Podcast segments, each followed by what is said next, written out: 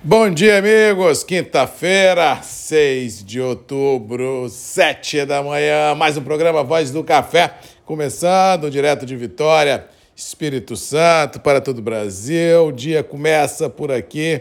O tempo querendo abrir, mas ontem teve um dia meia-boca, como diz um amigo lá de Minas, encoberto, vento frio, mas não choveu aqui na Grande Vitória, nem soube de relato de chuva no Espírito Santo, mas frentes frias mais uma vez sobem no mapa com o risco e alerta aí de temporal com granizo e vento para as próximas horas, que dias, principalmente ao sul da região sudeste, podendo atingir também o Espírito Santo, Zona da Mata e até Belo Horizonte. Vamos ver se os mapas estão certos, vamos ver se a frente sobe mas vamos torcer para que não traga mais prejuízo do que já trouxe nas últimas horas, com fortes e pesadas chuvas de granizo em regiões produtoras de Minas Gerais e até aqui no Espírito Santo, trazendo certos prejuízos a algumas comunidades no interior. Vamos torcer para que o clima realmente venha, como de costume vem na primavera, mas trazendo esperança e não trazendo dor de cabeça. Com relação aos mercados, ontem tivemos um dia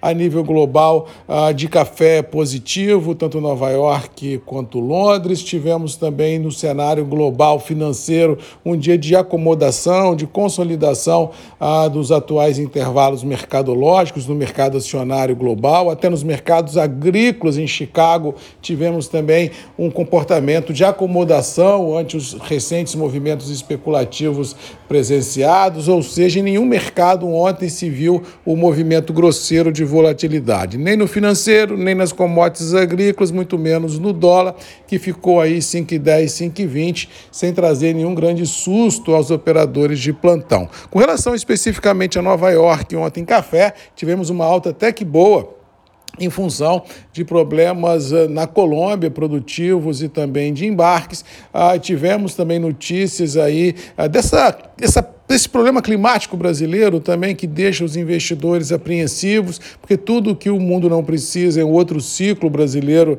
de café complicado. Então, essa conjugação de fatores ah, fez com que recompras fossem presenciadas e o tom positivo prevaleceu. No campo interno, não se tem uma grande volatilidade, os preços estão ah, nominalmente fracos, os compradores rebaixaram os níveis de preço, tanto de Conilon quanto de Arábica não houve negócios realizados, porque o produtor não vem nessa bacia das almas oferecendo o café, mas feliz ou infelizmente, no curto prazo, o mercado interno não tem pegada. Dois fatores que eu posso elencar que podem servir de base para uma reflexão. Primeiro é o varejo, que está muito complicado. Eu tenho rodado algumas lojas, vendo alguns mercados, realmente o varejo está patinando, as vendas não estão boas, principalmente do café. Ah, o, o consumidor, de uma forma em geral, procurando preço nas mercadorias, o poder de compra da população brasileira ah, ficou complicado e com juros mais altos, aquelas pessoas que devem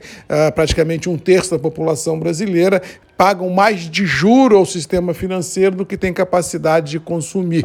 Ou seja, realmente o dinheiro sumiu ah, da praça, principalmente nas classes B, C e D. Quem é rico é rico, então isso para esse para essa classe ah, de consumidores ricos não há crise, não há problema de carro, nem de, de comida, nem de roupa. Quem tem grana tem grana. Agora, para quem não tem grana ou para quem vive na bicicleta do cartão de crédito, que é a classe média de uma forma em geral, realmente tem passado momentos muito complicados e as indústrias estão sentindo isso no varejo porque não conseguem repassar preço e as vendas estão estagnadas. Esse é um fator que faz com que no caso específico do café as vendas estejam fracas e por tabela os compradores não estão vindo ao mercado com grande apetite compradora, independente de qual é o cenário à frente produtiva. Estão vivendo o dia a dia, o just in time e esse just in time não indica uma pressão a, a comprador e isso deixa tudo e todos bem ressabiados. E o outro fator é lá fora que existe é, origens vendendo a preços mais interessantes que o nosso, feliz ou infelizmente. Existe um fantasma no grande continente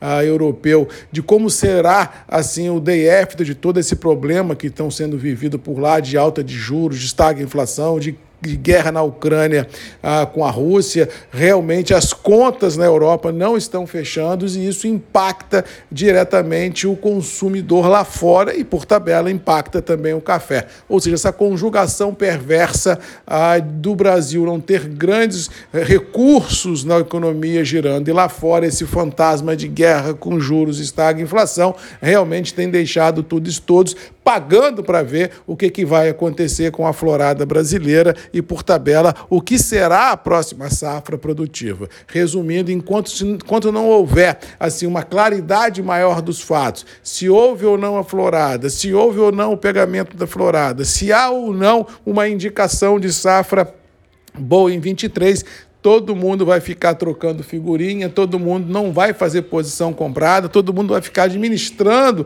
as suas posições em aberto no mercado, até que essa claridade que eu acabei de mencionar seja posta na mesa e as pessoas tenham um rumo certo uh, por trilhar. Resumindo, no curto prazo é isso que está aí, mais 5 menos 5, mais 10 menos 10, mas nenhum grande rompante de mais 50 ou 100 para cima ou 50 ou 100 para baixo. O mercado vai ficar lateralizado até que as verdades das quais os operadores precisam conhecer fiquem evidentes, para aí sim a gente ter um outro norte por seguir. Resumindo, o mais do mesmo prevalecerá. No mais, vamos ficando por aqui, desejando a todos uma boa quinta-feira, que Deus nos abençoe, que a gente possa enfrentar os desafios e vencê-los, e lembrando que todo dia às sete da manhã temos um encontro marcado aqui nos grupos e redes MM comigo, Marcos Magalhães, a voz do café, tentando no presente descobrir um pouco desse futuro que vem por aí. Beijo, um abraço e até amanhã. Tchau!